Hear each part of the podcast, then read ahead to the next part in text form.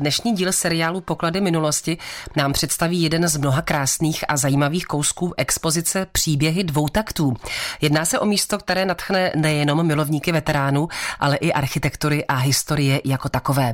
Muzeum se zmíněnou expozicí najdete v táhlé zatáčce Rolnického náměstí v Plzni Lobzích, kudy denně proudí velké množství chodců i automobilů.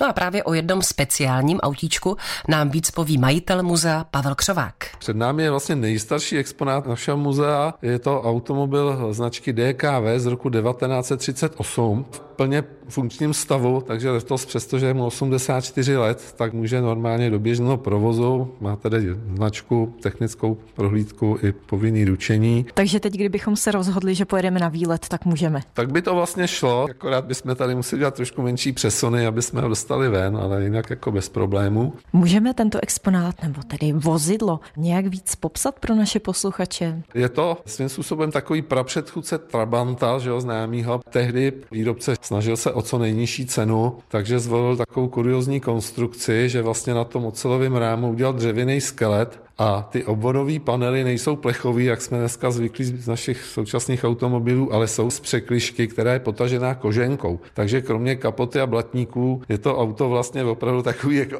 z ekologických materiálů. Je to opravdu jak ty předváleční vozy, které mají ty blatníky vně kapotáže. Vidím tady i známé čtyři kruhy. To logo čtyř kruhů neznamená Audi, ale to, že se spojily čtyři automobilky DKV, Horch, Audi a Wanderer. To vozidlo dál teda má tu kabinu dvoudveřovou, to znamená, že to je Tudor, nebo v podstatě provedení limuzína, dvoudveřový vozidlo. Charakteristicky zase na zadku není výkol kufru, ale je tam umístěná rezerva a ty zavazadla se vkládaly dovnitř vnitřkém posklopení zadního opěradla. Jinak je to klasický teda čtyřmístní automobil, má výkon zhruba 20 koní, takže jede to tak těch 85 a 80 při spotřebě kolem 7 litrů. Jak dlouho tady máte toto krásné vozidlo?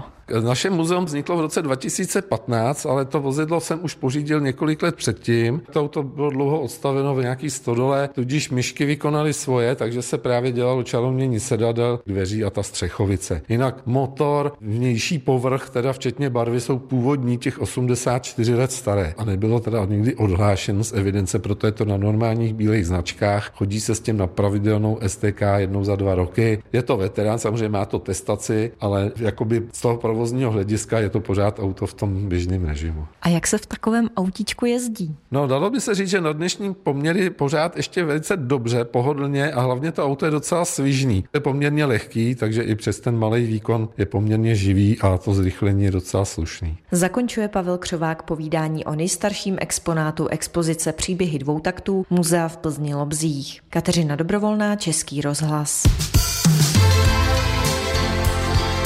Český rozhlas Plzeň. Rádio vašeho kraje.